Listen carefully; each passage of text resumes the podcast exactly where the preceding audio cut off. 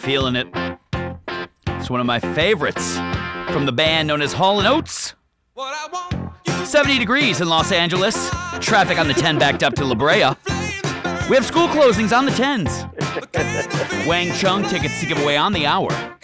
Keep listening to 95.5, The Coast. We are back live in the Gentleman's Dojo. I am one of your hosts, Gary Cannon, and joining me, joining me via the telephone because he's being very lazy today, is Mr. Steve Byrne, everybody. Oh yeah, oh yeah. Steve, now normally when you are here, you're in charge. I cut that sharp. Uh, normally when you're here, you select the music. I chose one of my favorite Hall and Oates tunes, uh, "You Make My Dreams Come True," which is also from one of my favorite uh, movies, 500 Days of Summer. Uh, I know I'm getting backed up in the hole immediately, but uh, what would you have chosen that song? I, I, for some reason, I think that song may have been part of one of our 60 something episodes so far. I think I've already played that. Yeah, I mean that's how original you are.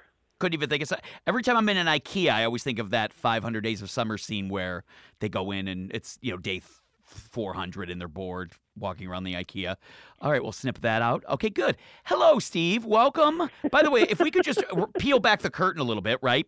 Uh, oh, yeah. Steve and I uh, do this show at Post Up Weekly. Uh, there's been a slight delay, a slight hiccup. We haven't posted weekly. Uh, there's been like a slight bump, I would like to say. Uh, I think we missed one. Maybe missed one or two. One or two, yeah. but not too bad. We've been pretty consistent and uh, yeah. You know but but just to kind of pull back the iron curtain a little bit which we normally don't like to do but uh, you know we do tape that's what you call your bathroom door right? The iron curtain? The iron curtain yeah yeah. But what we like to do is sometimes we'll come into the studio and tape you know maybe two or three. And i think the last time we yeah. were here which seems like a while ago we taped a lot of them. We were with chris porter. We had mark ellis calling in to talk about the fall movies. Uh, we did quite a few right? We had we had brian moses and earl skakel on talking about roast battle at the comedy roast store. battle, yeah. So we've had quite a few that we banked, and then we were playing them over the last couple of weeks because you were on the road. I just got back from DC with you. You were just in Philly. You're going to New York this weekend. So we kind of had all of these banked, and then we looked, and the bank was dry, um, which is what I call you after Sullivan and Son got canceled. Now, Steve, uh, can you tell us the reason you couldn't come in today, uh, and it was because you're shooting a movie. And you know, people hear movie, they're like, "Holy shit!" Paramount, Sony. Uh, but no, um, Steven was up in Santa Clarita uh, shooting a movie for uh, what network was that? Um, Steve. Gary. I'm asking you, Steve. It's been a little while. I haven't seen you. Um, well, I'll tell people it was for the Hallmark Network, and a lot of people want to think after you've had a show on TBS uh, that you just go up. And uh, Steve is here to prove that that is not the case. Um, his career is falling quicker than the fall foliage here in Los Angeles. Now, Steve, tell us a little bit about nothing. the movie. There's nobody here. What do you mean, nothing? I'm here in a lone studio by myself. I feel like that guy on, on Radio Talk or Talk Radio. Remember, he was getting ready to be killed off. Now, Steve, tell us a little bit about the movie that is also starring uh, one of our favorite Sullivan and Son cast members, the beautiful Valerie Azlynn. Yeah, it's with Valerie Azlynn yeah. and our good friend Jason Dallas, who clogged the toilet in Phoenix. That is right, Jay. Well, oh, no, he didn't. No, oh, he clogged the toilet and I cleaned it. Yes, that is correct. Yeah, yes, he destroyed a toilet. He's basically directing the film, and yeah, I mean, look, you know, did that video that you sent from Phoenix did that help him get this job at the Hallmark Channel? yeah, I would assume it, it, that video kicks off as real. They're like, we got to have this guy if he's capable yeah, of delivering it's the shit. toilet video, a scene from X Files, a scene from if he's capable from, of that, know, some Fox sitcom, and then yeah, sure. course, then well, this it, is great. Then it closes on that too. A, a, guy like that definitely has the experience. So, so he's is he directing this movie or he's just in it? He's directing it. Yeah, wow. I, he he's been working the last few years with this great young actor. His name's Jet, and Jet does a ton of Disney stuff and whatever. And uh, you know, Dallas got the script and he explained to me the story and I said, "You know who who's in the wheelhouse for something like that?" He was explaining like the female protagonist of it, uh, who plays the mother of this young kid Jet. Um, I said Azlynn would be great. He said that's a great idea. So he contacted the producers, mentioned Azlynn and Jet's parents actually came a few times. I think once or twice to to the set of Sullivan's Son. It couldn't be a nicer kid. And you know, they said, yeah, we'd love to have Azlynn." Once once Azlynn signed on, they said, "Do you think Steve might be open to this?" And uh, look, this is definitely not in my wheelhouse. It's definitely outside of my comfort zone as a comedian. But Why, the 'cause it's a opportunity to, work with Dallas and Azlynn is is uh, an opportunity I'll definitely take. It's it's been a lot of fun. It's been amazing to work with an 11 year old who literally goes to his tutor and we'll take 20 minutes or 30 minutes of algebra and then they say jet you're ready. It's like an egg timer goes off. He doesn't even brush up on his lines. He just comes over the set bangs out two or three pages in 15 minutes and then goes back and right back to class. It's unbelievable. I've never seen anything like it in my life. Well, it, it, it is true that we have a, uh, young kid on Dr. Ken. His name is Albert Tsai, and he must be 11, 12 years old. And I got to tell you, I mean, that guy, that little boy knows his lines so quickly. I mean, it's Yeah. absolutely amazing just to watch like a kid like that work and work so quickly. But I, I have to back up for a second. Wh- why would you say like something like this isn't in your wheelhouse? You mean a paid gig?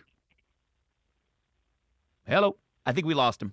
Uh, Steve, why would you? I mean, you're just jealous because there's no audience warm up on a film on the Hallmark Network? Come on now. Can't you ever be happy? Look, we're, we're Whoa, you know, whoa, Steve, slow down. Go ahead. Tell me. no, no. We, you, you and I know. Okay, we Yes. are comics cut from a different cloth. Yes. We're not in the cool kids club. We've never been invited to the cool lunch table. Yes. And so, you know, when you watch films, when you watch TV, when you watch certain things that have, you know, some gravity to it, we're all used to seeing the same comedians, you know? Yes. And I'm just not one of those comics. So I, I do my own thing. And to be invited to get to be one of the leads of a of a film that's something my wife would watch, it's kind of cool. I'm, I'm like, yeah, I'll, I'll try this out. I've never gotten to do something like this. I'll probably never get offered it again. Why not? Why not try it out? You, you know what I feel like right now? Now that you stood up and gave me the uh, Rosa Parks uh, speech, I feel like the uh, the guy who's making fun of an audience member and just shitting on him, right? Shitting on him and his girlfriend, and then I say, "Hey, what do you do?" And he says that he's in the Air Force or he's in the military. I feel like that right now. That that I went off and tried to make fun, and that you took this seriously, and now I feel like an asshole. Well, you should. Okay. Um, and you know what? You you have a lot of time to think about it tonight when you go and you get two dollars a quarters and you go do laundry at a laundromat. because I don't have a real washer and dryer in my house. That's that's what I'm insinuating. Yes. you don't have to explain the joke, Gary. so so now I when when you first told me about this, I thought maybe it was a Christmas movie, but it is not a Christmas movie. No, um, you know, usually something, you know, Lifetime Hallmark. It, Right. It, it deals with murder. It's not that. Basically, this kid Jet, you know, he ends up setting his mom up with this guy who's his guitar teacher, and I don't play guitar. I don't know how to play guitar, and I'm in this guitar shop with this kid Jet, who's not only an amazing actor, but he can play guitar. So in between takes, he's teaching me to play guitar. It's the craziest thing. Oh wow. And obviously, Yeah. a- a- and and all kidding aside, the the development or the idea to bring you in was because the producers of this Hallmark movie saw the chemistry that you and Val had on Sullivan and Son, and that was kind of the idea of shifting it and doing it for this movie, correct? Yeah, yeah, yeah. Um, but Val has done, I think, a handful of these, anyways. These kind of Hallmark Lifetime kind of movies. So, um, you know, it's definitely, you know, something she's. Look, she's so talented; she can do anything, and, and she's done a, quite a few of these. So, for them, it made sense to get her on the resume. And then, and then when they asked me to, you know, today Val and I filmed for the first time, probably since Sullivan and Son Oh wow. and it was just like you know it was it was great working with somebody you you know how to work with and I, again i'm not pretending to be this feature or film actor or actor in general but but just working with val it's so easy and there's almost like this second hand you know way of communicating it, it was just great it was a lot of fun Well, I mean, listen, you and I have talked about this, and, and, and there is some truth to that whole story of, you know, hey, there's a certain level of comics that they're they're always on at midnight. They were always on Chelsea lately. They were, you know, those people that did those shows over and over again. They're- the if you look at at midnight, it's it's essentially a lot of the same lineup over and over again. Yet, you know, it fascinates me because I look at that lineup and I say, wow, I don't know if if I don't know 40, 50, 60% of those comics on those shows can go out and do a full headline set somewhere or to another point can even make a living other than being on these shows once every six, eight, nine weeks. I just I don't get it. That's it, it fascinates me, and good for them that they found a wheelhouse that they can f- have this outlet for. But I just don't understand how you know they can make a living and we've always said this when a host says hey check out so and so next week at the acme comedy club in minneapolis i'm always thinking are they doing a guest set are they feature I, I, I know that they're not headlining i just i know that that's impossible yeah, it's weird. You know, I you know we did at midnight. I think. Look, for the three seasons we had Summit and Son, nobody gave us any press. I think it was the third season they actually finally invited us to at midnight. It was Roy Ahmed and I, Roy Owen and I, and we went and did it. And usually people just stand behind the podium and you know give these kind of clever jokes. And I thought I'm going to treat it like an actual competition. So if I get something right, I'm gonna I'm gonna fist pump. I'm gonna get Roy in Owen's face. I'm gonna pump up the crowd like a WWE villain. And I was doing it, and I was having a lot of fun doing it.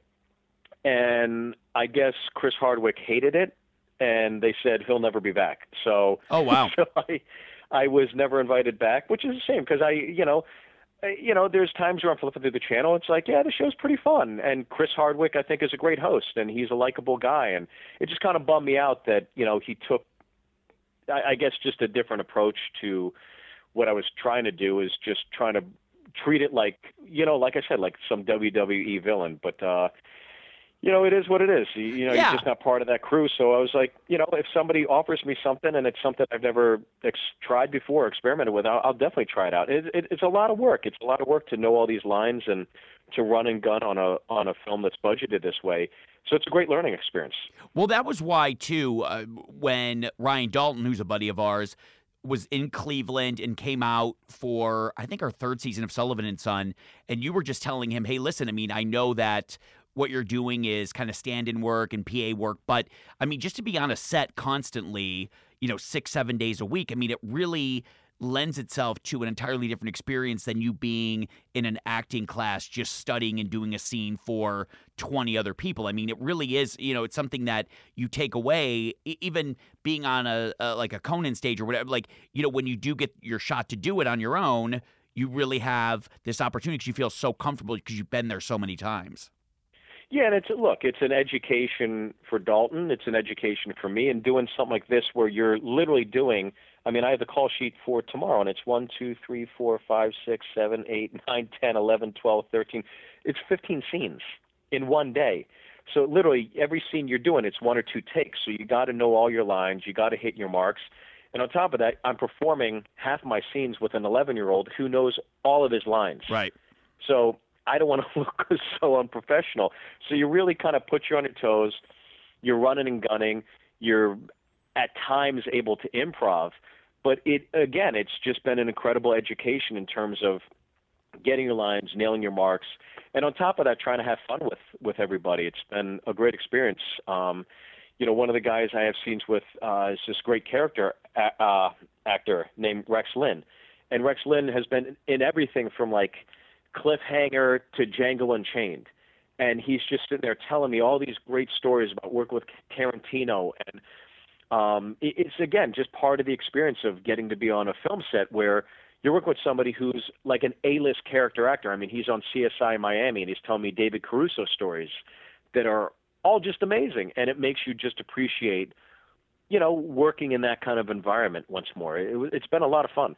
Yeah, I mean, listen, anytime that you can do what you love and get paid for it, it's a great day. I mean, it's, you know, if you think about just what we do for a living, I mean, it's absolutely crazy. And then yet to get paid for it's even better. I mean, it's it's it's absolutely nuts. And the the crazy thing is the reason you're calling in is because, you know, you've been on the road for a couple of back-to-back weeks. You were in DC, which is where I was with you and yeah. then you then you uh, went to New York for a little bit, and then you went to Philly, and you're literally home for a couple of days, flying out to New York. I mean, I I don't know. Eh, I don't know how you do it. I mean, is there a point you just start burning out? I mean, because it's just like it's it's absolutely crazy. When I got home from DC that day, I was like, "Oh my goodness, I don't know if I could hop on another plane anytime soon." But like, are you just programmed that way? well, you know, I mean, doing the road is is not it, it's fun when you're younger. it, it's a lot of fun when you're younger, but as you get older, it, it becomes more of a job. But again, the the job becomes the other 23 hours. The hour you're on stage is amazing. It's so fun to have Right. that connection with the audiences. And Philadelphia, that was I, I've been to that city probably seven or eight times, and this is the best run of shows I've ever had. Um, it's been my most enjoyable experience, and I don't know. Look, you know, again, I'd love to be there tonight. I thank you for going to the studio so we could bank this. I really do appreciate it. But yeah, I mean, the fact that I flew home, I'm home for three days, and I'm literally filming all day today, tomorrow, Wednesday, and I just don't even have the time to make it to the studio. I mean, it's been kind of arduous, but at the same time, it's all uptown problems. It's the reason why you moved to Los Angeles. You know, you pack your bag thinking maybe one day I could film a movie and go do stand up, and when it's actually happening, you don't want to sit there and go, ah, I wish I could just sleep in. It's like this is exactly why you moved here. So I'm really trying to appreciate every second and moment of it. And um, you know, the biggest downside of this experience has been having to call in and talk to you. Really, to be honest with you, but here we are. Right. Th- that's really the the biggest downfall, Steve. I mean, really. Well, the fact that like I even still do the podcast with you, yeah. I mean, it's it's it's just like it's like pulling dead weight. Yeah, no, no, But- no. I appreciate it. I mean, listen, if it Yeah. wasn't for you continuing to agree to do this, I, I don't know where I would be. I mean, so I appreciate every podcast that we do together. 64 in total, I think. Who Well, would have mean, thunk it? Who would have thunk it, Steve? Yeah, I mean, it's the podcast is your biggest credit. Let I me say, let me just say So- this, uh, because here's what's nuts. I mean, you obviously love bringing guys with you on the road. I, I was with you in DC. Gareth was with you. We had a great time. Uh, you know, it's so much fun and better to be with your buddies than sitting in a hotel room all day by yourself waiting for the show to start. And a lot of guys do that. A lot of guys don't bring friends with them. I mean, you know, our, our good buddy Pete Giovine was with you in Philly. Uh, you know, but but it is crazy because there there is always just one night that we take of the weekend to just go and tie one on, which is always great. always always fun. I just don't know how you're capable of going out and doing that and yet at three in the morning eating Ben's chili bowl or Geno steaks and then not putting on an ounce of weight, not having your cholesterol through the effing roof. Like how is that even like like for me the road is so dangerous with just all of that stuff and yet you've managed to plow right by. I don't know. I I just have a great metabolism. I have the eating. I I basically have the diet of an eighth grader, where it's like I was just in Philly. I think in three days I had four cheesesteaks. It's like that's not right. You don't do that, but I keep doing it, and it's been it, it's it's my favorite part of the road. I think honestly at this age. Because when you're younger, it's like going out. You want to party, you want to drink, you want to find a, an, an experience a different kind of bars and nightlife and meet girls. But now it's like I just want to find a great meal. That's all I want to do. And look, Geno's in Philly is a perfect example of like being able to have a great show. How do you cap the night off? You go and you get to make your own cheesesteak Yeah. at such an iconic establishment like that, which you and I have done.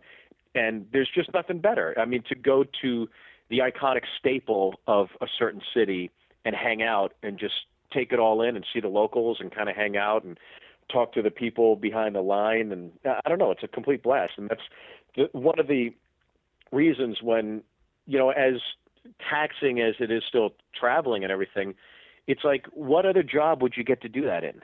It's like what other job if I was in accounting and I was at a convention in Philadelphia, I'd never have the opportunity to go to Geno's cheesesteaks Right. and get to go inside and sit in that VIP booth and cook my own steak. It's crazy. Uh, we're very blessed. I think I think what else is pretty funny too is that over the years when we were in DC a couple of weeks ago, because we've been there so many times, we literally don't explore it anymore. I mean, there's no reason to walk by the White House. There's no reason like we did that the last time we were there. In fact, when you and I were in Philly uh, a year ago, we were working at Helium, and I just remember we had this big plan to go do a big walking tour of the city, and it was literally 95 degrees out with 100% humidity, and we were walking back from the comic book store, and you said, Hey, I don't know about you, but I wouldn't mind just going back to the room and watching a movie. This is middle of the day on a Saturday when we're surrounded by tourists. And I was like, Oh my God, I'm so happy you said that because I had no interest in walking around to see these different sites that I'd seen a million times. I'm like, this is perfect for me. I don't mind that at all. But I think because you've been like the, the, the first night that I got to DC, we went to that great bar, found that awesome, awesome little uh, Irish uh, band that was playing Martin, down. Martin's Tavern. Yeah, I mean, and for us, I know, you know, for me, you and Gareth, that's what we're into. Just this little kind of thing of just going out, not a lot of people. Like, to me, those are the great nights. I mean, just having so much fun, enjoying the music, and just tying one on, but also being in this great environment, which I love. Yeah, I mean, look, you go to DC and then you do a little research, you reach out to friends, and I want to go someplace I've never been. And we're we're at Martin's Tavern, which opened in 1933, and there's certain booths in there that are dedicated or have a bronze plaque dedicated to a president that sat in there and did something significant. So when you sit down, you read the menu, you can read about the different booths, and I think we were right next to the John Kennedy booth, the JFK booth, and it was bronze because he had proposed to Jackie Onassis in the booth at Martin's Tavern, which is kind of cool. And it's this divey, not really divey, but kind of like restaurant slash tavern place that uh I don't know, it was packed the whole time we were there, and it was Yeah. great. I think we we were between the JFK booth and the Nixon booth, which was really awesome. It's almost annoying too because uh, it's it's almost annoying when you find out some friends are in town that you didn't know about, and they'll text you and be like, "Hey, we want to come to your show tonight, and what are you guys doing afterwards?" Because then you're just like, "Oh boy, like why?" like you, you really had your night set up, and then they kind of threw a wrench into it. It it just it's it's a little problematic because you're trying to plan things out, and then it's like, "Hey, we're here too," and you're like, "Ah, shit, that wasn't what the plan was." Well, my favorite thing in, in, in working on the road and, and working with you is there are times where, like you mentioned earlier, where it's like, you know what, instead of going to museums, I think I might just go back to the room and write. And you're like, yeah, I'll just go back and take a nap. it is crazy how much you can sleep during the day on the road, though. Nothing better than closing the curtains, air conditioning pumping, and uh, just falling asleep in two seconds. It's the greatest. It really is the, I- the best way to go. I think the older you get, the I don't know what it is, but maybe it's the air pressure, it's the it's changing of the time zones, but it is harder to travel the older I get, and I do just want to just get to the hotel, nap, in an ideal world, wake up, eat dinner, go do the show, come back, and just pass out watching like Game of Thrones or something, and not even going out once.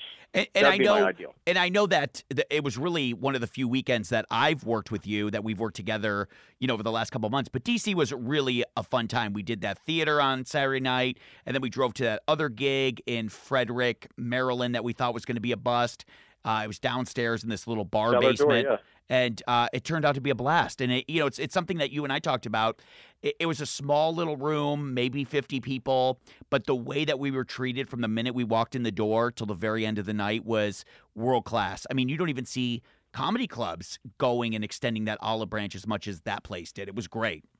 Couldn't have been nicer. Yeah, it was an absolute treat to get to do that. And it, look, I, that's the great thing about. I don't know. I, I already know the what, how you're going to twist this on me, but the great thing about being a stand-up is that literally one day you could be performing in a basement in the middle of nowhere for 60 people. Then you go to a comedy club and it's packed and you know it's sold out. And then you come to LA and you do a, a film and it's just like there's so many different variations, quote unquote, of what show business is. But you know, even though you're on a film, and I'm not saying this is the case, but on a film you could be treated like less than human, but you could be treated better than that at, at this you know basement kind of one nighter gig.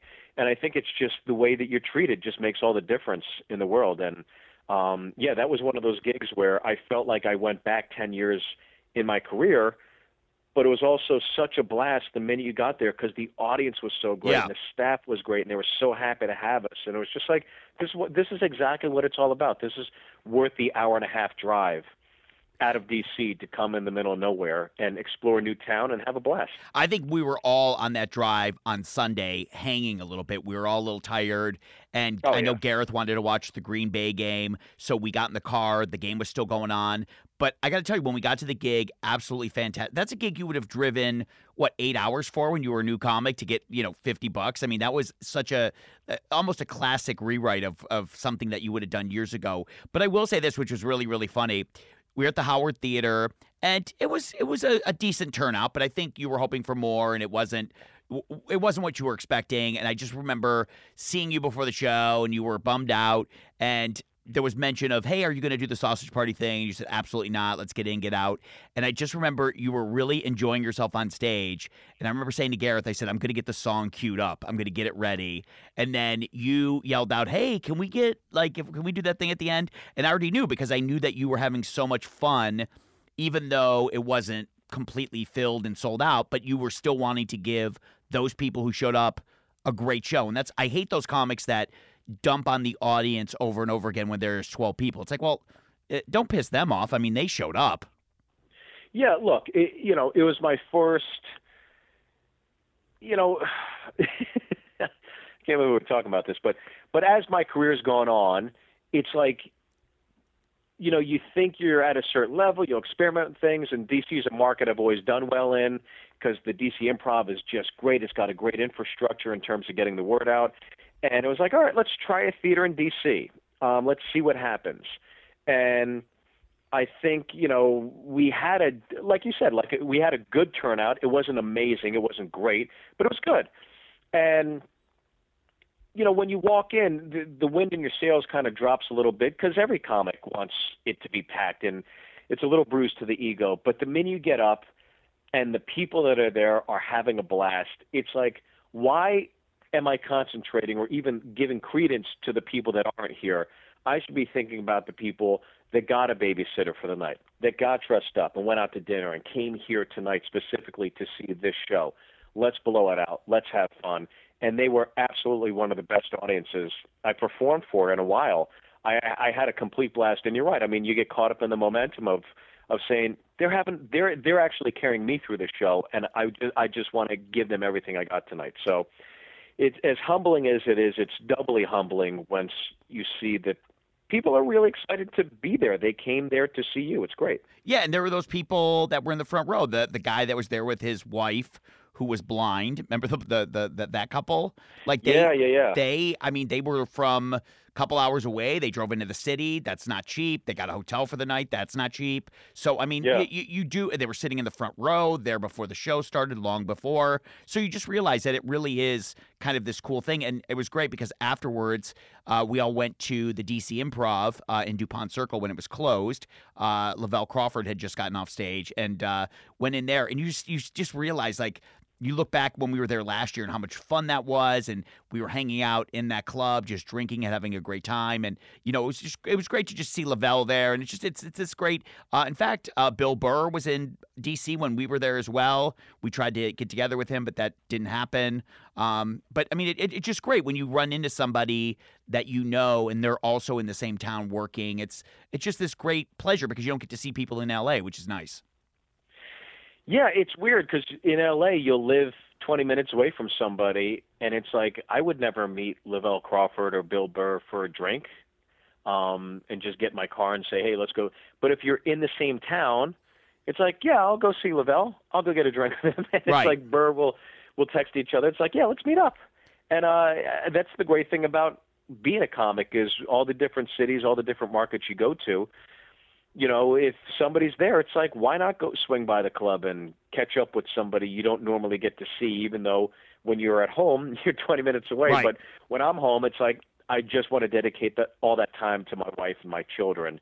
And the last thing I want to think about is comedy. And and by the way, shifting gears, uh, while you were traveling a little bit, I got to do a little bit of warm up for some comics that are getting ready to sell their specials. So, for example, our good buddy Joe DeRosa, he sold his special to Comedy Central. So I got to do warm up for his special a couple of weeks ago. Uh, yeah. Last weekend, our buddy Ahmed Ahmed, who was on Sullivan and Son, he shot his special. I got to do warm up for that, and so uh, it wanted led me to think the when you and I did your special, which was in February, right? That was in Chicago.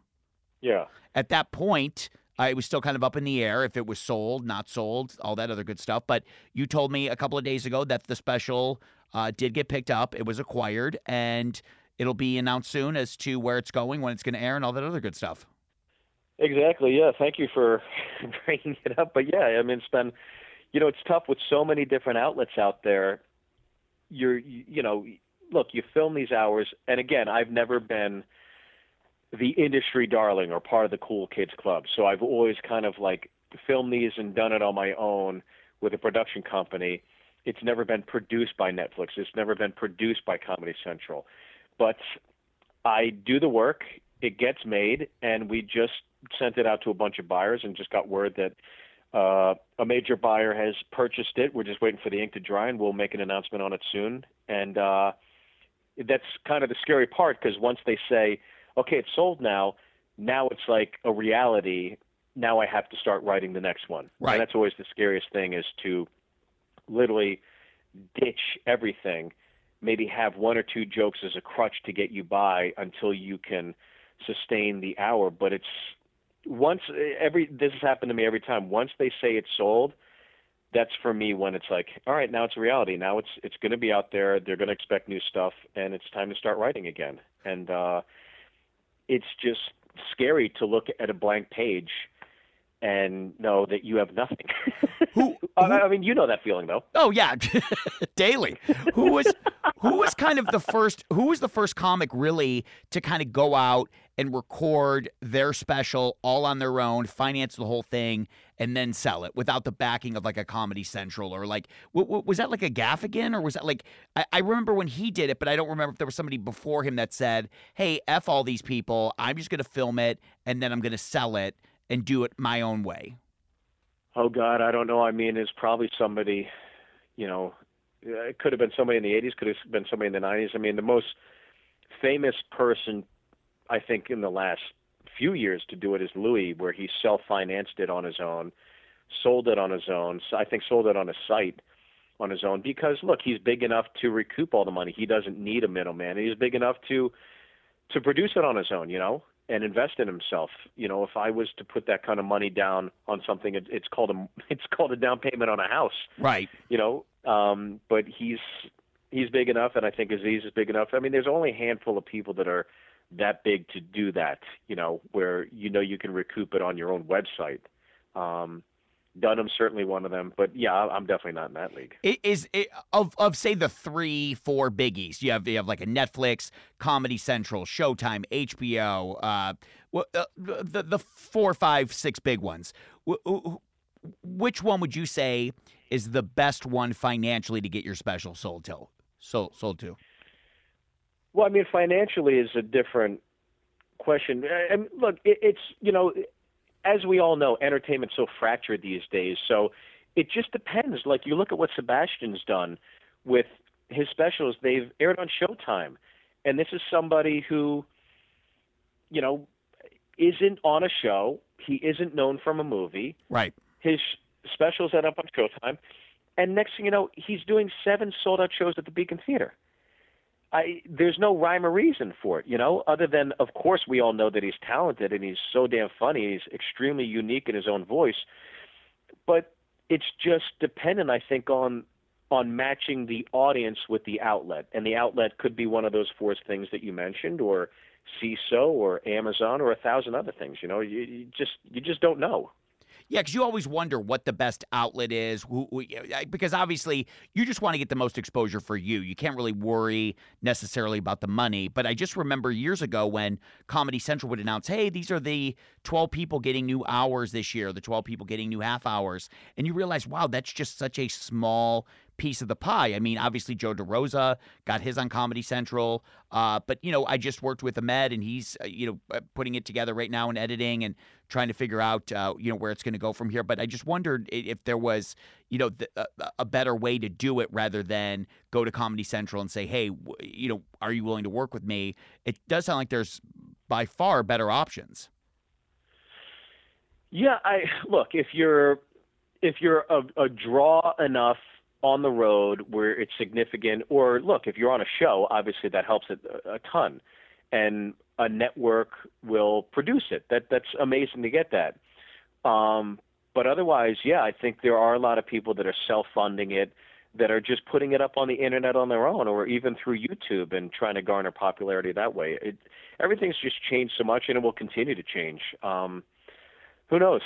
Who knows? you Any know? any idea when it will air? Obviously Uh, next I think year. early 2017. oh, okay. So it's Okay. you know maybe I think we're within six months of it airing, which Oh, okay. great. And I'm very excited to get it out there. It's been, you know, it's definitely very personal. It's the hardest I've ever worked on an hour. It's, I feel the best hour I've ever done, and I'm I'm so proud of it. I'm I'm so proud of this hour that I had my parents and my brother introduce me. Sure.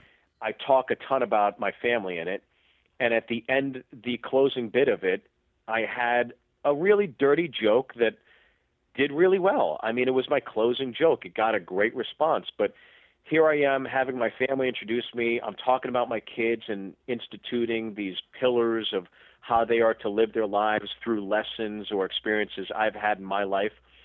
And then I'm going to close on a dirty, dirty, graphic, X rated joke. It's like, you know, I remember a month out thinking there's a better way to close out the show. And especially if I'm talking about my kids, why not put in here a message that I'd like to resonate with them and maybe other folks? And that closing bit on its own is the most proud of anything I've ever done. And it's not funny. There's no joke in it, Right. but the other 58 minutes is really, really great, I believe. And the last thing, having a message put out there. I've never seen a comic do it. I've never seen a comic do it the way I did it with having Jemiah, uh, who's the that great blues guitarist, Sure. join me on stage. And I, you know, it's something I, I I'll look back on years from now and say, I, I, I you know, I, I just hope to say I'm proud of it, Yeah. and I think I am now. Well, it, it, it's interesting because I know that you worked so hard on it, and I saw the work that you put into it before you did the special, and uh, I know that afterwards, you know, obviously there was some. Uh, uh, you were obviously bummed because it hadn't taken off and and sold as quickly as you thought it would. I mean, obviously it sold. That's the bottom line, so that's the good thing. But I know that you were uh, a little bummed that it didn't go quicker than you thought it, or at least had hoped it would. Yeah, I mean, look, it's also it's part of the marketplace now. I mean, everybody's doing an hour. Everybody's filming an hour. Everybody's getting an hour produced. And um yeah, when I work as hard as I do and I consider myself one of the true road professionals, seeing that I work probably like 45, 47 weeks out of the year, um, and I see some of the hours being produced and made. And look, if you look at a lot of the ones on Netflix, I mean, a lot of them are rated one to two stars. And I think that's not a knock on the comics, but I think it is a knock on on quantity, not quality. I think that they're so desperate for content, they're giving people these specials and these and when you're thrown six figures, it's like, yeah, I'm going to take this Sure, of course. and I'll scrap together an hour. But after having done it for so long, it's like I really believe you need at least two years on the road, dedicated to crafting it, to working it out. And that look, that's just my own pacing. Maybe somebody else could do it in a shorter window of time. Somebody could do it in a longer window of time. But I think in order to really craft a great hour, it's going to take at least a year and a half to two years. So I'm proud of the fact that I traveled my ass off.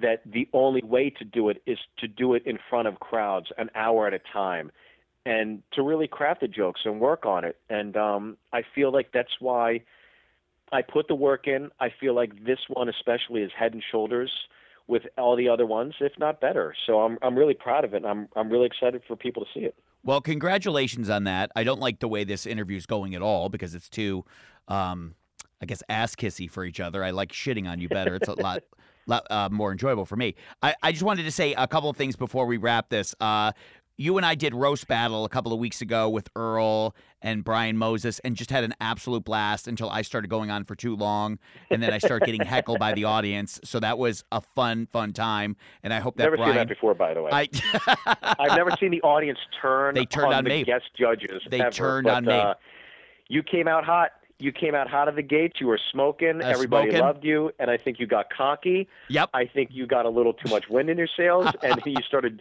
turning it into the Gary Cannon show. And when the audience turned on you, I loved every second. Well, it's funny because I, I watch it now uh, on Periscope from the Comedy Store. They they post it live, and i i- it's interesting because people are very quick in giving their feedback. And I was up there towards the end, five beers in, standing up, giving a speech, like I was a coach for the University of Nebraska, and like people were just I, I right. Uh, people were yelling like "Shut up, faggot!" Like I heard somebody yell "Shut up, faggot!" I mean, it was just it was the the weirdest thing. So I, I I hope that we can come back. We had a great time with Brian and Earl, and it was so much fun. But yeah, they did turn on me quickly. Two things I wanted to ask you about really really quickly, just because it's it's the focus of so much that's going on right now. Um, are you going to be glad when the election is over with? Oh, can't wait! Can't It's- wait. I mean, it's just an absolute nightmare. It's one of the biggest travesties I think we've all witnessed. I think like. You know, I think you and I in our generation we had 9/11, and I think my children's 9/11 is this election 2016. It's it's, absolutely absolutely amazing. It is absolutely just a horrific train wreck, and and the fact that these are the two that we're left with. I mean, it's it's it's crazy. These are the two that we found. I mean, it, it, it's so nutty. And uh, turning to something a little more lighthearted, what uh, what's your prediction for the World Series, which I'm really excited about uh, because I'm so thankful that both of those teams are in it. Um, well, look, I, I mean, I spent a lot of time in Cleveland, going to Kent State University. I have a lot of friends from Cleveland. I think that Cleveland is a great underdog, and, and they are the Cinderella team, taking out Toronto, taking out everybody they have on their way. Everybody counted them out. Nobody said they'd do it. Nobody said they'd even beat Toronto. They swept them.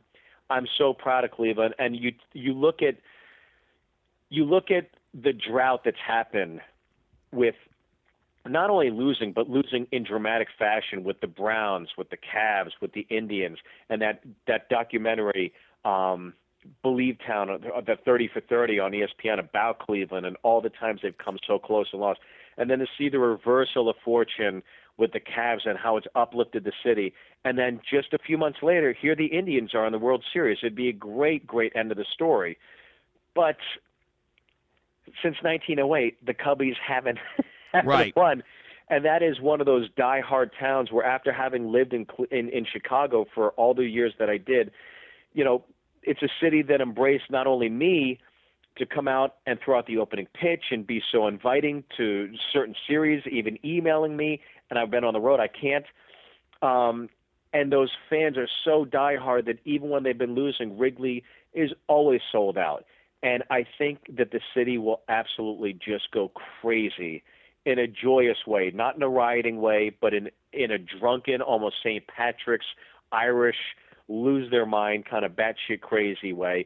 And so I'm rooting for the Cubbies to do it. I'd love to see the Cubs do it, especially for Brian Doyle-Murray and Roy Wood Jr., who are such big fans. Big fans. But what is your prediction? Uh, you know, I, I, I don't really have a, a horse in the race. I like both teams, uh, but I mean, I, I would just love to see the Cubs do it. I mean, I, I you know, listen, we both been to Ohio many times. I think that's a state that's really, you know, just desperate for something good. you know what I mean? Uh, Yeah. I mean, listen, Ch- Chicago's got some great stuff going on aside from it being an amazing city, but uh, I would love to see the Cubs take it. I think Cubs in six. What's your prediction? Ugh. Uh, yeah, I, you know, I don't think it's going to go to seven games, but I think maybe five or six would be where I, I'm at on it too. I, I'm Yeah. excited to watch it. It's it's going to be a great series. I'm excited for it, um, and I know tickets are going for thousands and thousands of dollars to see it at Wrigley, which is just nuts. Well, your nickname in high school was the Billy Goat, right? The Billy Goat. No, no, no, the brick Yeah. wall. okay. I don't even know what that Here we go. Here we go. All right. Hey, I want to take back all that nice stuff I said, I, and uh, me sucking you off for the last 40 minutes. If you were going to turn it into this, seriously, Steve. well, are, I thank you for going into the studio. Listen, I wouldn't- and giving us a podcast this week, And and, we'll, next week we'll get right back into the into the grind. But I thank you, Gary. and by the way, Aaron showed up and was here for us tonight, so we appreciate uh, our in studio producer who helps out so much with us. And uh, yeah, I was I, I'm glad that we finally caught up and we were able to get a fresh. Right out of the oven podcast to all of our listeners. So I just wanted to thank everybody for tuning in. Uh, we're almost at uh, our 70th episode, so keep listening. Yeah. And Steve, uh, where are you going to be this weekend? Uh, West Nyack at Levity Live. West Nyack Levity Live, yeah. Okay, there you go. On Thursday through uh, Saturday after filming uh, your Hallmark Channel movie. That's, right, Gary. And by the way, I'm excited because next week um, I am going to be in New York because Conan is bringing the show to the Apollo Theater. So I am going to be in New York next week. That's awesome. There I'm you so go. happy for you. Thank you, Stephen. I'm happy for you as well. We're happy for right, each other. Steve, Next week we'll get back to the hatred. Steve, oh, playing this song for you, buddy. I know you love Van Halen. There it is. Steve Byrne at stevebyrnelive.com. I'm Gary Cannon, garycannon.com. Thank you for listening to us, The Gentleman's Dojo, all things comedy. Keep the tweets, the emails, all the feedback. Keep it coming to us. We love that you're listening. We would love to hear what you have to say.